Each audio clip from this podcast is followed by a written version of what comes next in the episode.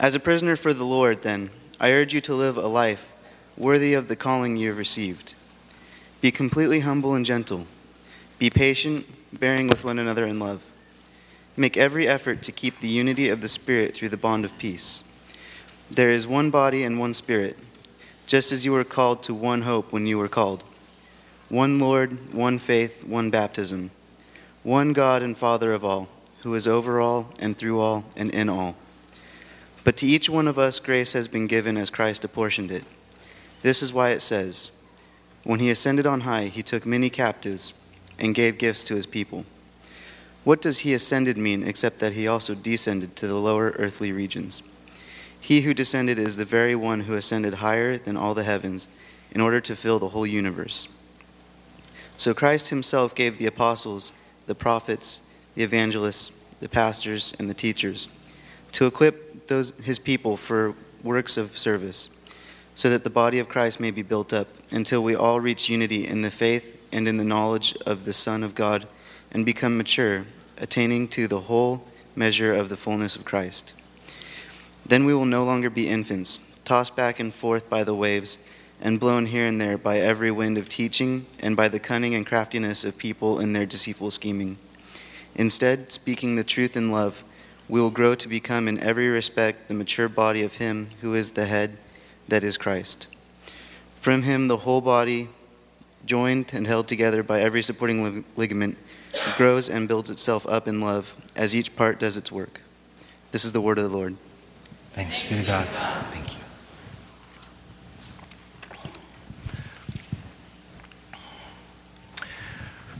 So, what a difference a week makes, right?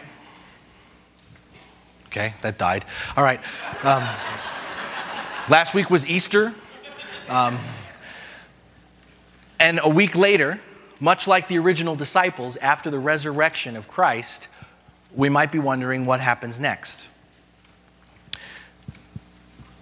Back in the beginning, Jesus appeared to over 500 people, we're told in the scriptures.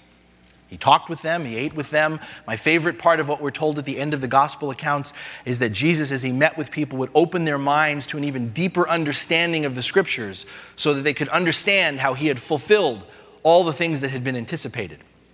So that's what happens after the, the resurrection until that moment when, much to their surprise and ours, I would imagine, Jesus then turns the keys of the kingdom over to us. Jesus is going back from whence he came. Jesus, Lord and now Savior of all creation, is returning to the right hand of his Father in heaven. But before he goes, he deputizes us. During Lent, we reflected on the fact, and we've been actually chewing on this for a while at Grace. Could I have the slides, please? Been chewing on this for a while. Um, Jesus, during his life, was continuing to reveal to people what we talk about as the covenant. We talked about these twin themes in the Bible. We've talked about them all year covenant and kingdom. Jesus, one of the primary ways to understand what Jesus does when he comes is to remind us of our true identity, reveal our true identity, our covenant relationship with God. And, and the, the parts of that, if you haven't heard this before, are that the primary way, the most fundamental way that we are to understand who God is, the way, number one way that Jesus speaks of God is as our Father. That is how we are to envision God, as our Father. And as a result of knowing God as our Father, we know ourselves, our identity is our primary identity, our foundational identity. The most important sense of who we are comes from the fact that we are children of our Heavenly Father. We're not strangers to God, we're not foreigners, we're not even friends. We are sons and daughters of our Heavenly Father. And it's out of the security, the assurance of that, that we are sons and daughters of our Heavenly Father because we are created in His image, because He brought us into existence, because He made us. We're not sons and daughters because of what we do. We're not sons and daughters because of what we don't do. We're sons and daughters simply because we are fearfully and wonderfully made in the image of God. It's out of the security and assurance of that identity that we have the ability to live our lives. We are dependent upon that to live our lives. And so obedience is not something oppressive, obedience is something liberating.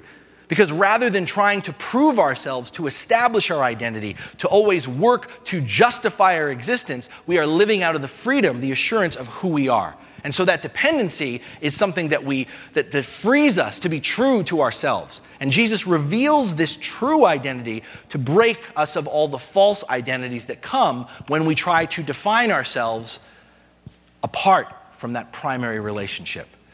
But Jesus also, through his life, his death, and his resurrection, he dies to those false identities, but in being risen from the dead, reveals not only our true identity, but also reveals something that he pointed to, and that was the declaration of a kingdom. Jesus came and declared a kingdom. He declares to us that we, not, we need to understand that God is our Father, but our Father is also King. The King of Kings, the King of the universe, the world, the universe belongs to Him. And so we are children of a King.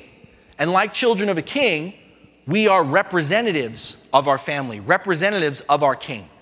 That is our responsibility. We have a relationship through covenant, but a responsibility through the reality of the kingdom. And that responsibility is to represent our Father, to represent his reign here on earth.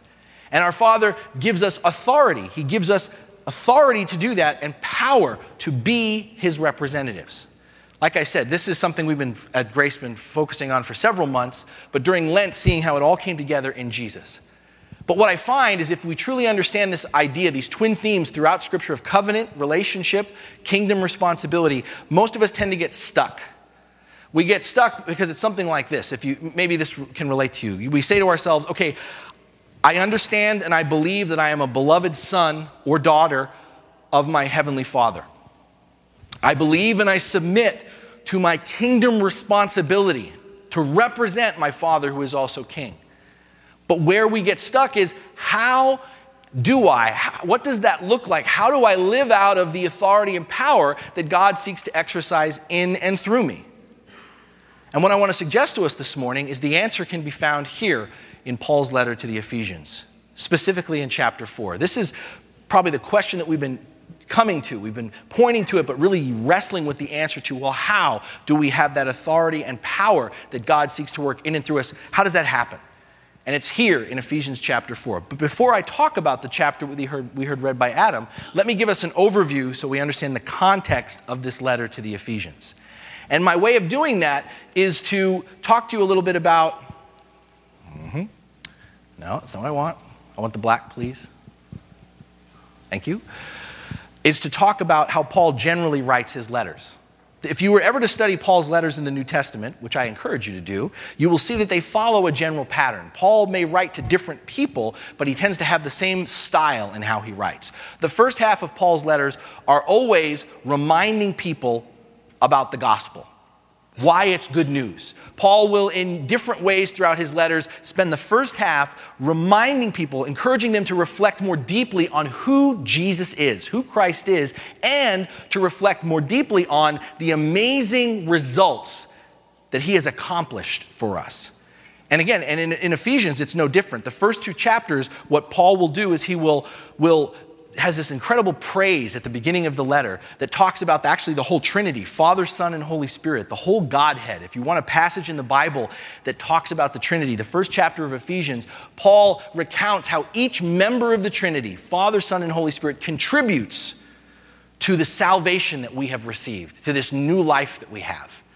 And, and, specifically, he continues to come back to the idea that we were dead in our sins, but we've been made alive in Christ. That we have been literally recreated by Jesus.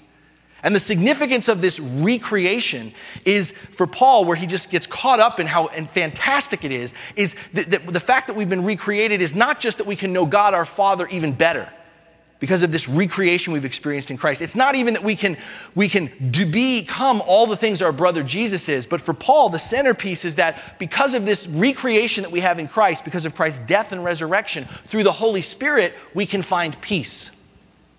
That there's finally an end to the long standing hostility between Jews and Gentiles, he writes, between believers and pagans that before, where there was this tremendous separation because of being recreated in Christ, we are now mutual members of God's household. We are now brought together where once we were separated. And Paul talks of us becoming the living temple of the Lord. You might remember that when Christ, before he was crucified, perhaps one of the reasons why he was crucified, he spoke of the temple that was in Jerusalem being destroyed and that he would rebuild it in three days. This upset people. They mocked him for it. You're going to rebuild this. And Paul is saying this is what Jesus was pointing to that the living, everlasting temple is not one made with human hands, but it's the bridging of the hostility between believers and non believers as we become mutual members of God's household. Now, in all of Paul's letters, the first half is talking about why the gospel is good news. And then he devotes the second half, as you might expect, to then answering the question of so what?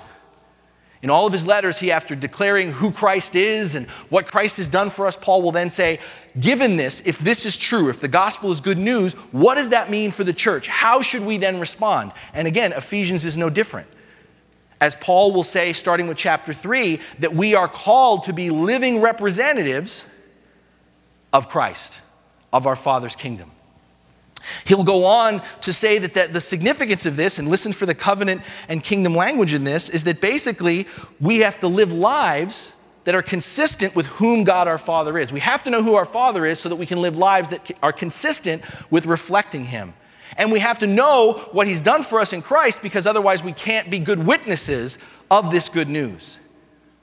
But in chapter three, it, the question is still there, the one we started with. Okay, we understand our covenant identity, who we are in Christ. We understand our kingdom responsibility. We're supposed to represent this good news, the kingdom of our Father. But how does it happen? How does this happen? How, how can this happen? And, and Paul, the very first thing that Paul does in chapter three, which is a good word for us, is Paul prays for it to happen.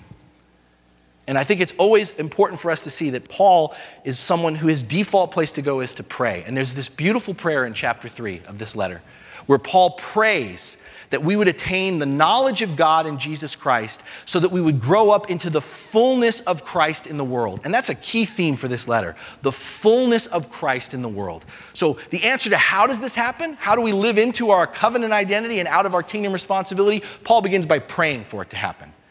And then in chapter 4, which is what we heard read this morning, Paul begins to present what I call the universal truths of the gospel the seven ones. And, you know, one body, one faith, one spirit. But I actually would encourage you, instead of seeing the, the word one, the number one there, think instead, if you have your Bible open, and replace it with the word same, because that actually gets more to the heart of what Paul's getting at. What Paul says is we are of the same body, the same spirit, the same hope, the same Lord, the same faith, the same baptism, the same God and Father of all. What Paul's point is, is that these are the navigational coordinates of the church.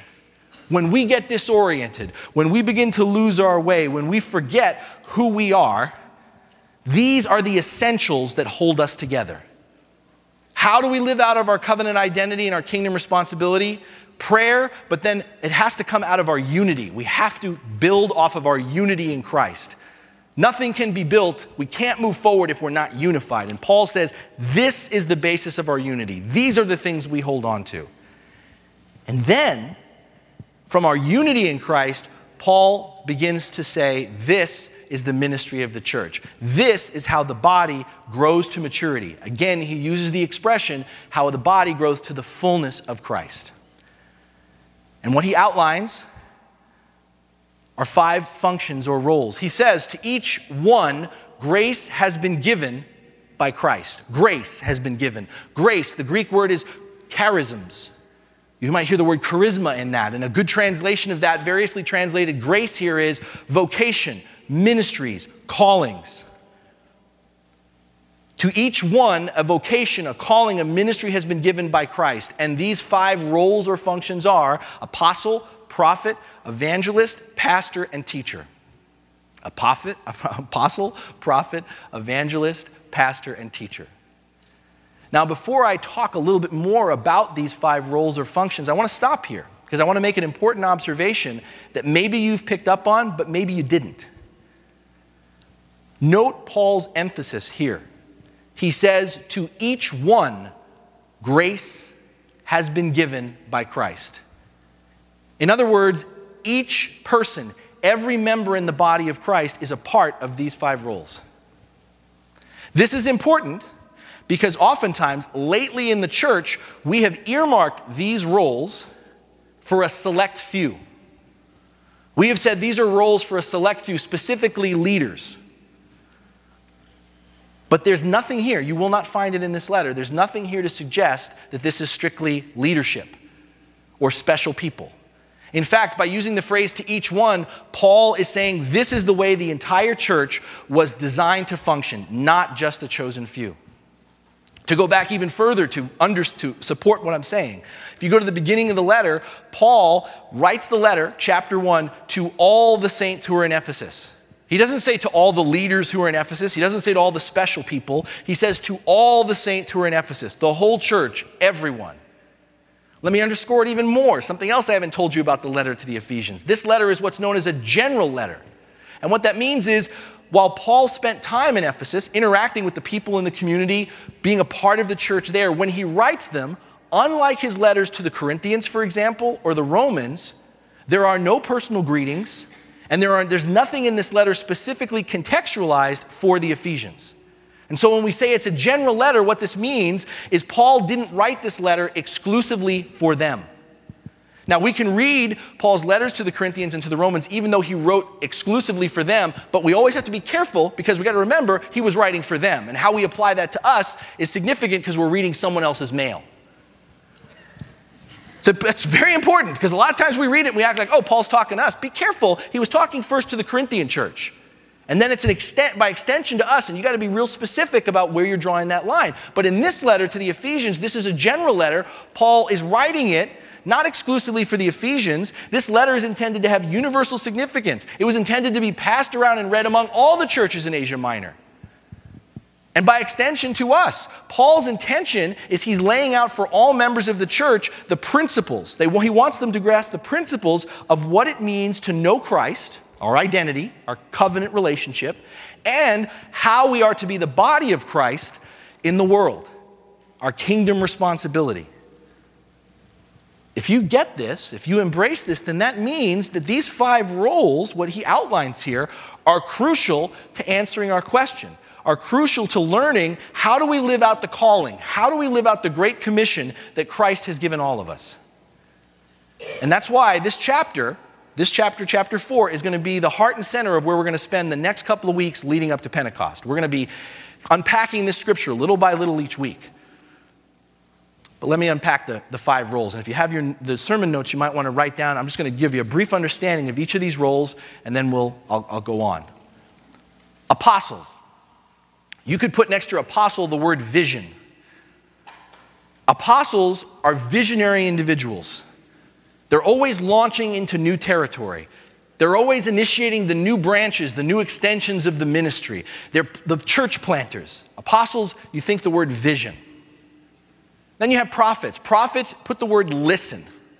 Prophets are perceptive individuals they're perceptive individuals because they make it their focus to listen to what God is revealing and saying, both in specific circumstances and what's happening right now, but also in terms of what will happen in the future, where God is leading his people, what God is doing next. So with prophets, think of the word listen. Evangelists, put the word recruit. Evangelists are very, very personable individuals, what I like to call naturally infectious people. They enjoy spending time with others. They enjoy spending time sharing news, and in particular, in this case, sharing the gospel. And they specifically like to share the gospel with non Christians. These are the kind of people who, it's not just about their words, but they're so excited about what they want to share that it's through the witness and demonstration of their lives as much as what they have to say that they actually enlist others. They encourage others. They draw others in to follow Jesus, to want to be a part of what they're a part of. So when you think of evangelists, think recruit. For pastors, you could put the word care. These are empathetic individuals who care for, who comfort, who encourage others. These are the shepherds. These are the ones who know the temperature in the room, who can tell how everybody's doing, and they try to cultivate and protect the loving community amongst the people of God. They want to make sure that everyone is heard, everyone's provided for. And then you have your teachers. For teachers, you could put sharing knowledge. Sharing knowledge. Teachers can be analytical, they're insightful people who delight in explaining and applying the scriptures for others in a way that they can get it. It's really key. Teachers are not just about knowledge for knowledge's sake, but a teacher loves explaining and applying the scriptures in a way that others can get it, understand what it means, how it speaks to their lives. These are the five roles. And what I want to do for the rest of today is I want to talk about the implications of this teaching. Because we're going to spend the next couple of weeks getting in more detail in each of these roles as we unpack the passage as well. But I want to talk about just the implications of what's right in front of us. Because I'm hoping that for some of us, this is a little bit unsettling. When we look at this, what Paul gives us here, couple of things, observations we can make, is that when Paul is talking about the maturity of the body, and this is about how the body matures, what he's pointing to is that these five roles are things that Jesus was fluent and perfect in. I told you the theme of this letter is the fullness of Christ. This is the fullness of Christ. Christ was the perfect apostle. Christ was the perfect prophet. Christ was the perfect evangelist. Christ was the perfect pastor. Christ was the perfect teacher. He was the epitome of all of these roles together. And I would actually encourage you, if you reflect on this passage, to think of, in the Gospels, different examples that were given by the Gospel writers of where Jesus is the perfect fulfillment of each of these things, each of these roles. But the implication of realizing that Jesus, the fullness of Christ, is all of these things is that when Paul says to grow into the fullness of Christ, what he means is that all disciples, all disciples are to embrace their calling to these five roles. Again, this is not just for leaders. These roles together represent the normative functioning of the body of Christ. You want a healthy picture of the church? It's these five roles in action. The implications of this are revolutionary, especially in terms of how the church tends to function today. Because we exist a, at a time and have for, for, for a while now where we believe that the work of the kingdom, the fulfillment of the Great Commission, is a solo enterprise. No disrespect, and I'm not complaining, but frankly, when I was called, that I was basically told that this is my job, that I'm supposed to be these things. This is what we pay you for. So get to it. I mean, but think about that. And again, what we tend to do in the church is we say, well, the pastor's the apostle, the prophet, the evangelist, the pastor, and the teacher, but we have other people who they they're greet people at the door and they'll serve donuts and coffee. I want to thank you for greeting at the door, and I want to thank you for serving coffee and donuts, but that is not the work of the kingdom. It's not. It's not the work that Christ has called us to. It's, it's, it's, a, it's a fringe to the deeper reality of what God's called us to. The work of the kingdom, the fulfillment of the Great Commission, is not a solo enterprise, whether it's just for pastors or other people we lift up and say, well, these are the leaders in the church. Paul doesn't give us this out here. The work of the kingdom, the fulfillment of the Great Commission, is a corporate effort where everyone plays a part, where each person fulfills a role. If you're not getting this, that means that every single person that I'm looking at today, you have a part to play, you have a role to fulfill. And it's not just ushering at the door or serving coffee and donuts. It's one of these. It's all of these, as we'll talk about. this is a corporate effort that we make to fulfill the Great Commission. But if you look at this carefully, if you listen to what Paul's saying, he's also underscoring the church is not a corporation. And many of us have existed in a time when we have treated the church primarily as a business. And it's not the business of God, it's the kingdom of God. The church is not a business. There's no hierarchy with these five roles. Paul doesn't say, well, the top one's apostle, second best is prophet, third best is evangelist, fourth best is pastor, and then at the bottom is teacher. These are all equally vital and beneficial together. There's no hierarchy. In other words, when we say that the church is a business, we've often existed in places where we've approached the church like a business. We've approached the church like an organization. And even in terms of our leaders, the people that we think should serve in leadership, the people that often get nominated are the professionals. The people who are somebody out in the world because of what they can produce. And as a result, when you try to make the church into a business, this is why the church struggles because it was never intended to be a business or to run according to a business model. The church is not an organization. Paul puts it here and in other places quite clearly the church is an organism, it's a body. It's not the business of Christ, it's the body of Christ. And what Paul points to us here is that the unity and maturity of the body, the harmony of the body, doesn't result when these five roles exist independently of each other. The harmony, the unity of the body comes when there's an interdependency between them.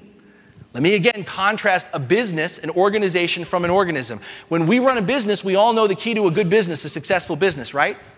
Competition.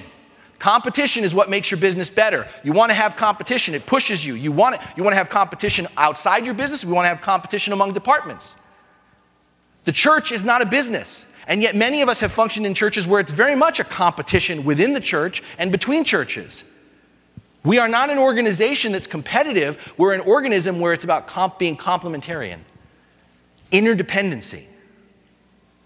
Another way to look at this when we talk about a business or an organization, that's something that we build up. If we were to get together and say, let's have create a business, how do we build up our business? How do we make it bigger and better? But when you talk about an organism, when you talk about the body of Christ, we don't build it up. The Spirit builds up the organism, the Spirit builds up the body. Great example, and you're gonna, this is a little scary because think about this in terms of the church. You're running a business, what's the number one thing that you have, two things you evaluate to determine the growth, the success of your business? The growth of an organization is measured by numbers, by its size and by its volume. The church isn't an organization, but what are the two things that we pay attention to all the time in the church? How many people are here this morning? How many people got baptized? How many people got saved? How big's our budget? How many programs do we have? We run the body like a business. An organization measures its growth based on size and volume, but the growth of an organism, a church, is evaluated according to Paul by its maturity, not by its mass. This is a cautionary tale in the world in which we live because we live outside of the church, but in the church where we think bigger is better. And bigger doesn't mean better. Maturity is not about mass. I realize, stopping for a second, that I'm really pushing some of you this morning. I'm, i can tell by some of the looks that are not good that I'm pushing you out of your comfort zone. And I get it. Because what I've just said, what I've let out of the bag, puts you in a very awkward situation, all of us. It's uncomfortable right now because you no longer have permission to come and just be a spectator. The, the advantage of the church being a business, the advantage of this being my job or just a couple of select few is you can just show up on Sunday or whatever you want and sit and take it all in. But if that's not right, if that's not the that's not the vision for the church, if that's not the marching orders that Christ gives us, now all of a sudden your seat's not feeling very comfortable. It's getting kind of hot. Because you don't have permission to be a spectator. If you're struggling with this, if you're like, but I like being a spectator, I want to be on the sidelines. Let me ask you this question. I ask this, I've asked this a lot, not corporately, but individually. Do you think it's possible, do we think it's possible that a person can believe in Jesus without actually following Jesus? Can you believe in Jesus without actually following him? I won't poll the room, I hear some murmurings. But when I've asked people individually, more often than not, people will go, Yeah, oh yeah, you can believe in Jesus without following him. But I want us to just take a moment and logically think about that. Logically, you can't say you believe in Jesus and not follow him. Because if you know Jesus, if you've interacted with Jesus in the scriptures, Jesus says, Believe me. No, he says, Follow me. If you're with me, you're following me. The very word that we use in the church, disciple, means a follower of Christ. So logically, it's not possible to believe in Jesus and not follow him. Because if you believe in everything that Jesus says that he is, who he is, you can't help but follow him. Why would you follow anybody else if this is Lord and Savior of all creation? So logically, it's not possible, but the reason why most people say yes is because functionally, many of us are living this way. Functionally, many of us are saying, Well, I believe in Jesus, but it's totally okay that I'm not following him. Do we think that that's possibly the reason why we look around at the body of Christ, not just here at Grace, but around the world? Is this possibly the reason why we look around and the body of Christ is so unhealthy? Is this possibly the reason why the body of Christ, in many respects, seems like it's barely breathing? Many of us get very you know, fixated on the body of Christ, the church. There was a great article, great is not the best word, in the USA Today right before Easter that talked about this idea that not just in the Christian community, but in the Jewish community, Christians who believe in Jesus but weren't going to go to church. They don't believe they need to be a part of the body on Easter. And Jews who believe in the Passover but didn't necessarily need, needed to go and celebrate it with the community. We live more and more in a world where functionally we, we are telling ourselves we can believe without following. But is, there, is that potentially the reason why we're struggling to breathe? And instead, what we tend to do is we tend to point to factors outside of ourselves. We're being persecuted, we're being oppressed. Uh, yeah, we are being persecuted and oppressed, but it's not out there, it's in here. We look around and we know something. We don't like to talk about it. I'm about to say something that you're not supposed to say out loud because it, it's depressing.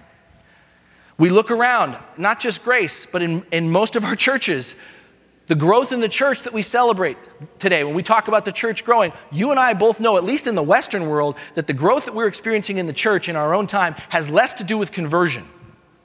It has less to do with people, new people coming to Christ, and it has more to do with transfer of membership.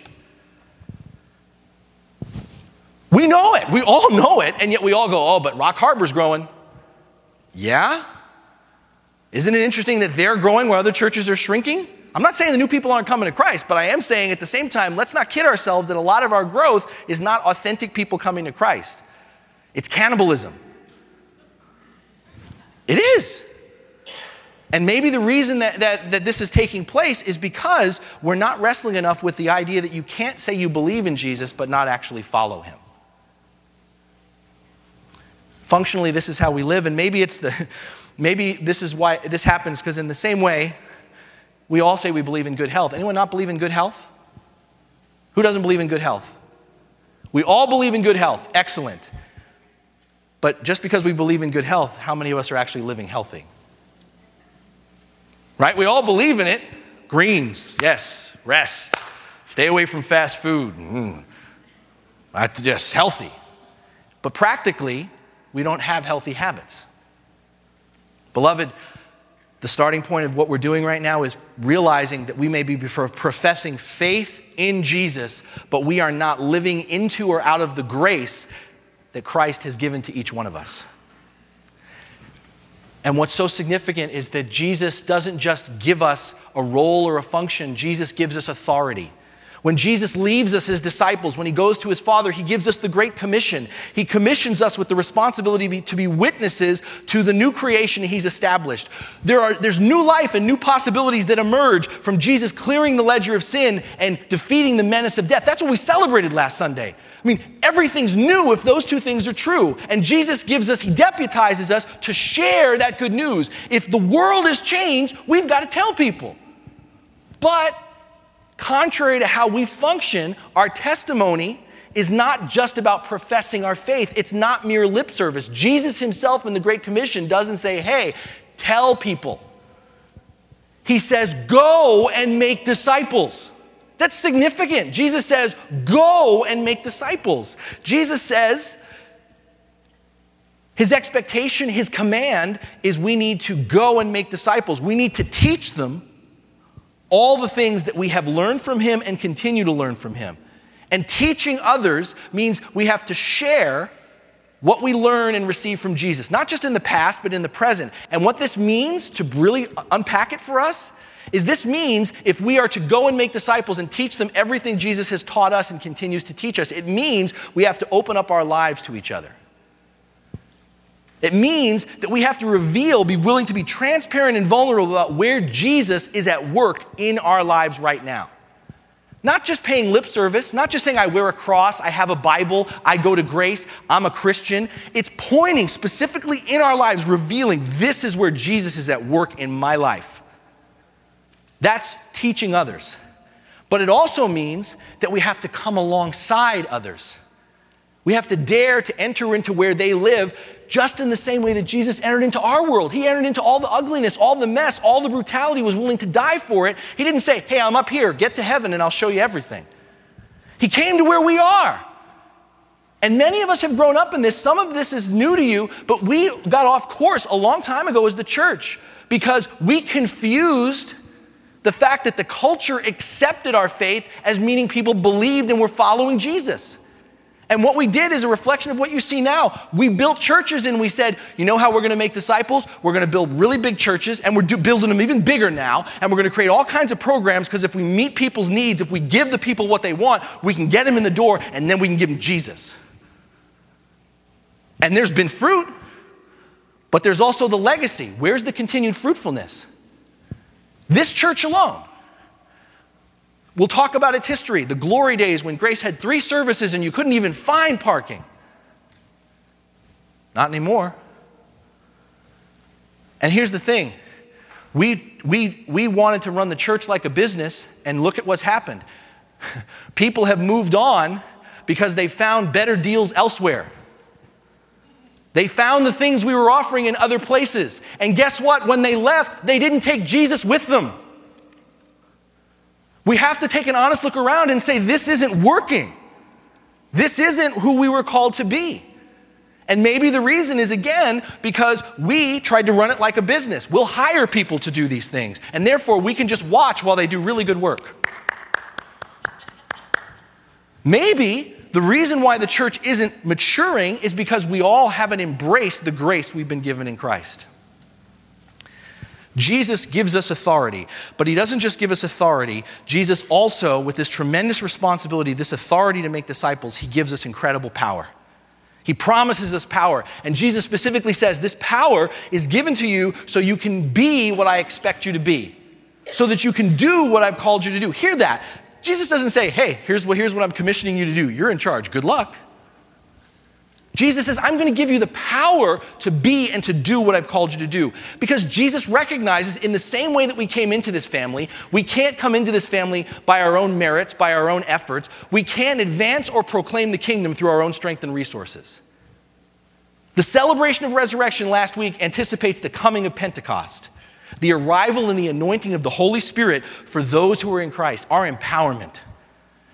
And there's a parallel to this. Just at the very, as in the very beginning, do you remember the very beginning? God created the first human, Adam, out of the dirt of the earth. Do you ever picture Adam in that moment before what happens next? Just a shell. He does not become living until Christ breathes or until God breathes his spirit into him. And the minute that God breathes his spirit, Adam becomes a human being. In the same way, the new humanity, the body of Christ, does not move and cannot move without the filling of the Holy Spirit. It's the power of God. Just as we have been saved by grace, grace is what brought us in, so too we live out our calling as ambassadors of the gospel through this inexhaustible gift of grace. Beloved, what Paul outlines here for me is a proper exercise regimen for the spiritual fitness of the body of Christ. And that's why we're going to do a little bodybuilding together. We're going to continue to unpack this chapter in Ephesians over the next couple of weeks, unpacking each of these roles so we truly understand them in their health, in their balance, so that we can also look at scriptural examples and contemporary examples of each. It's going to be a great workout, but we're going to need to ease into this. Because if you've ever had the experience that I've had, if you haven't worked out for a while, and for many of us, this is a big shift. If you haven't worked out for a while, you can all of a sudden go, you know what? Time to get fit. And you can go pump some iron or go run five miles, and you may actually get through it, but the next morning you can't move. So we got to ease into this.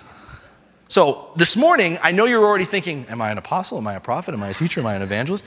Instead of figuring out what your role is in the life of the body, let me give you one other observation, one last thing, and this is what I want you to chew on. Another way to look at this, to break it down even further, is that in the roles of the church, these five roles, there's two groups that exist in the community of Christ pioneers and settlers. Our apostles and our evangelists tend to be pioneers. Prophets can go back and forth. That's why you see it up there.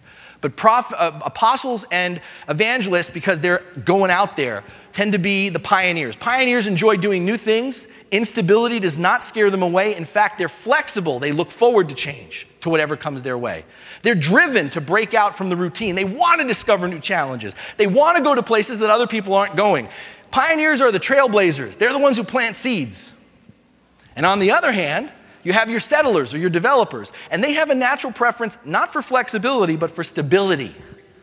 They want to fine tune the initial structures that are put in place so there can be long term fruit and success. Your settlers, your developers are your teachers and your pastors, and sometimes your prophets.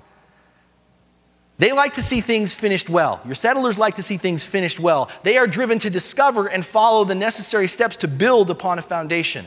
We know all about pioneers and settlers in our own history. Think about the American Old West, right? And, and there was a moment when we had to explore our nation. Go west, young man. And it was the pioneers who said, Heck yeah, I'll go.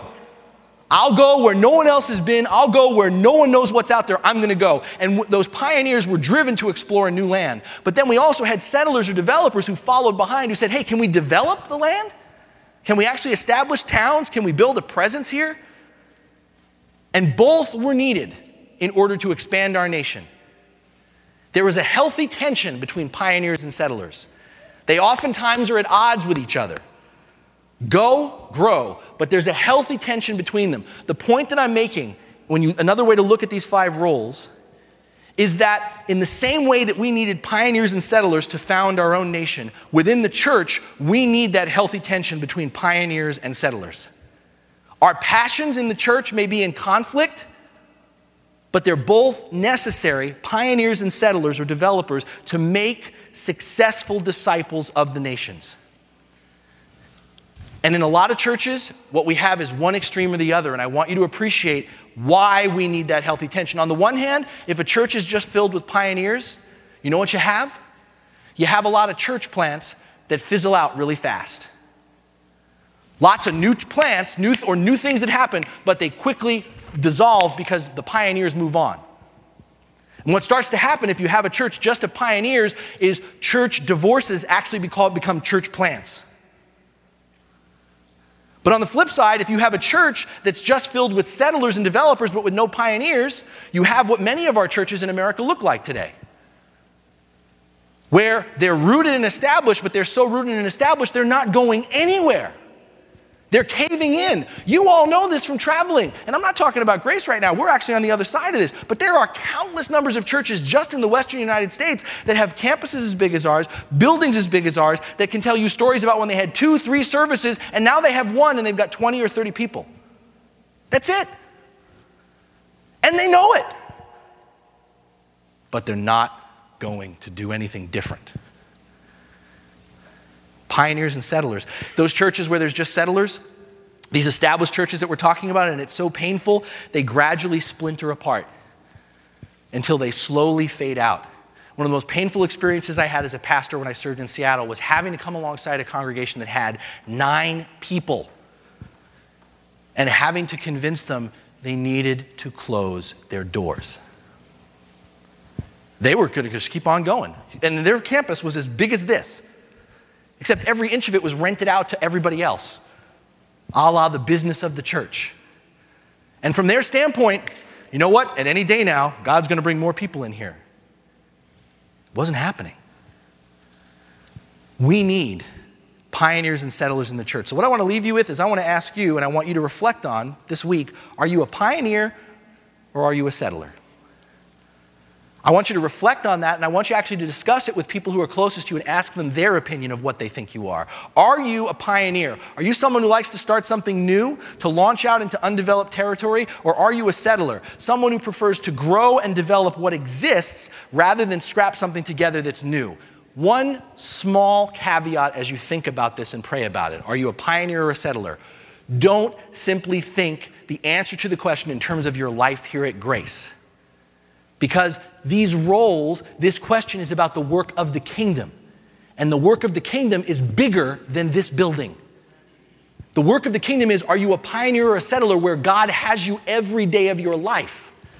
Not just what you would like at grace. Are you a pioneer or a settler? St. Bernard of Clairvaux, who you may not know who that was, St. Bernard of Clairvaux once said that Jesus has two bodies his physical body that he gave for us, and his spiritual body, which is the church, the body of Christ. Beloved, we are gathered, we have started here because it is my assertion, my belief, my conviction that too many of us as Christians are still trying to live in their old bodies. What Paul and other writers call our sinful nature. The new creation means we've been given new bodies. We no longer live in our sinful nature. Paul talks about it like clothes. Don't keep putting on your sinful nature because if you're in Christ, you've been given a new nature, the nature of Christ. And yet, for many of us, the reason why we're spectators, the reason why we don't want to hear about these roles is because we like wearing our sinful nature. But if you let those clothes get taken off of you and let Jesus, the Spirit, start to put on His nature upon you, you will suddenly realize your calling, your authority and power to live into it. Last Sunday, we celebrated the resurrection of Christ's physical body. Well, I want to suggest to you this Sunday we start celebrating and calling for the resurrection of Christ's spiritual body. Christ's spiritual body that's been in a deep slumber. Jesus is the head of this organism and he's commissioned us, he's commanded us, he's calling us as members of his body to rise up and to grow to maturity into the fullness of who he is and what he is doing. Beloved, it's time for us to get in shape. It's time for us to exercise the spiritual muscle that Jesus has given us. It's time for the resurrection of the spiritual body of Christ, the church. And I'm here to pump you up.